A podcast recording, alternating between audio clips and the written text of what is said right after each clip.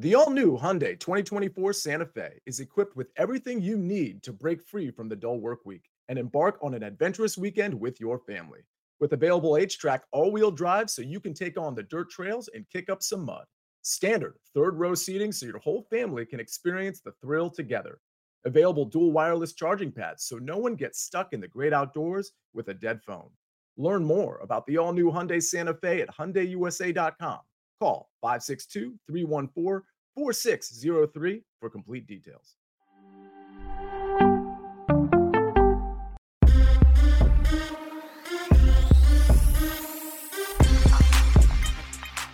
What's good, everybody? Welcome into the Early Edge in 5. We do it every single weekday at 4 p.m. Eastern Time. More storylines, more best bets from the night in sports. We have no time to waste. Let's bring in the stars of the show. And you know who's always here with me. We've got Johnny B. We've got prop stars. And Alex, I'm going to start with you because I'm wearing this hat to pay homage to your storyline today because somehow the Brooklyn Nets have secured two of the top five players in the game a year ago, and they are a disaster. Start us off.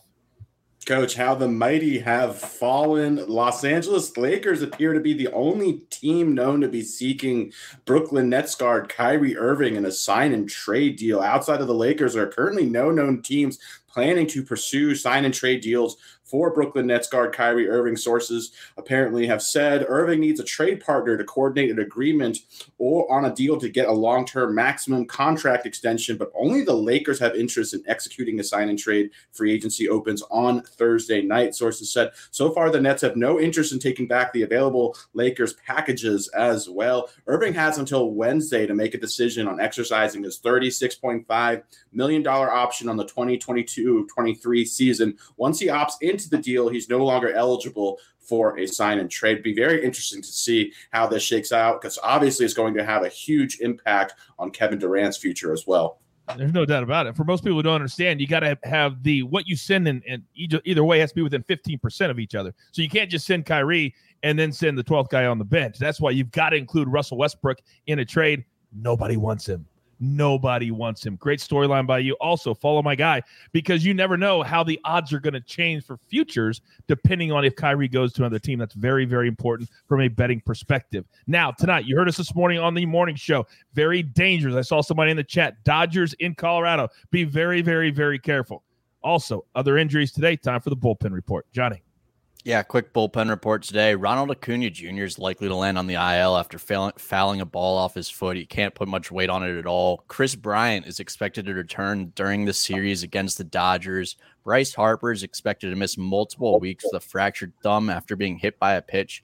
And with the Brewers, Brandon Woodruff is expected to return from the IL and start tomorrow, but Hunter Renfroe was just added to the IL with a calf strain. All right, very good. Love those bullpen reports, just like the weather report. People used to make fun of us. Now they tune in to get them. That's how much we've changed the game. Now let's get into our picks for the day. And I feel like we're going to sweep the board. And we're heavily invested in New York City. Alex, start us off. Yeah, we're going Jordan Montgomery over four and a half strikeouts, a little bit juice. You can find this at minus 130 on DraftKings. However, uh, Montgomery's only eclipsed this line in seven of 14 starts this season, but I'm going to explain why I think this is a great spot for the Southpaw. He's actually been running super cold on strikeouts. He's averaging the highest swinging strike percentage of his career, in addition to the lowest contact percentage of his career, but he has the lowest K rate of his career, which indicates he is aver- he should be averaging a lot more strikeouts than he currently is. If he continues pitching this well, he's going to start getting the strikeouts in bunches. My model has him projected over over six. He's facing an athletics team that has the 10th highest K rate versus opposing left handers. I actually considered this play at five and a half when it opened, despite him not having six strikeouts in a single game this season. That's how much I like this line. I would absolutely pounce on it over four and a half. Probably won't last long. All right. No, it won't because mine already changes. I literally had it open.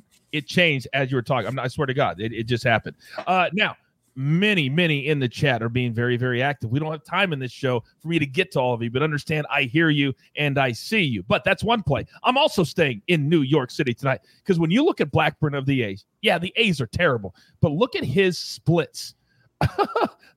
on the road, 5 and 0, a 1 ERA. At home, his last uh, three games, 4 4 and 7. On the road, his last five games, 1 0 0 2 0.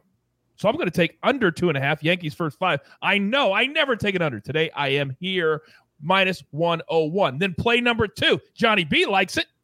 Play number two. I'm going to go very simple, very straightforward against my Royals because every time I see this name, B U B I C, and I see an ERA north of seven, I'm going to take the other team. Rangers on the road, minus 140. Boom. That's my second play. Johnny B, bring us home. Yeah, I got Guardians plus 105 versus the Twins. These two starters faced the opposing teams last time around. Neither pitched well. These teams are three and three against each other, but all six games were in Minnesota. Cleveland's now lost four straight games, but they're 16 and 13 at home, and three of those losses were the red hot Red Sox. They hit righties much better than they do lefties, so they should have their best lineup in tonight and their bullpens rested. I like Cleveland at plus money.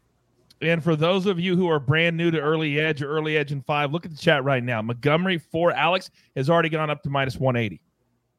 That's all I'm going to say. That's all I'm going to say. There's only one thing left to do, and I all believe you all know what that is. Sometimes I get going too fast sometimes, but man, we love this extra show, don't you?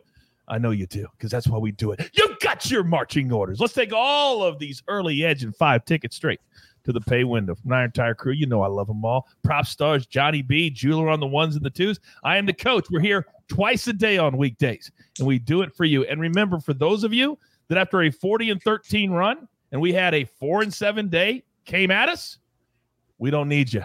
We don't need you. We want all positives here after a great run or after a bad run. It doesn't matter. We do it all together at the early edge. And sometimes we do it in five. Good luck.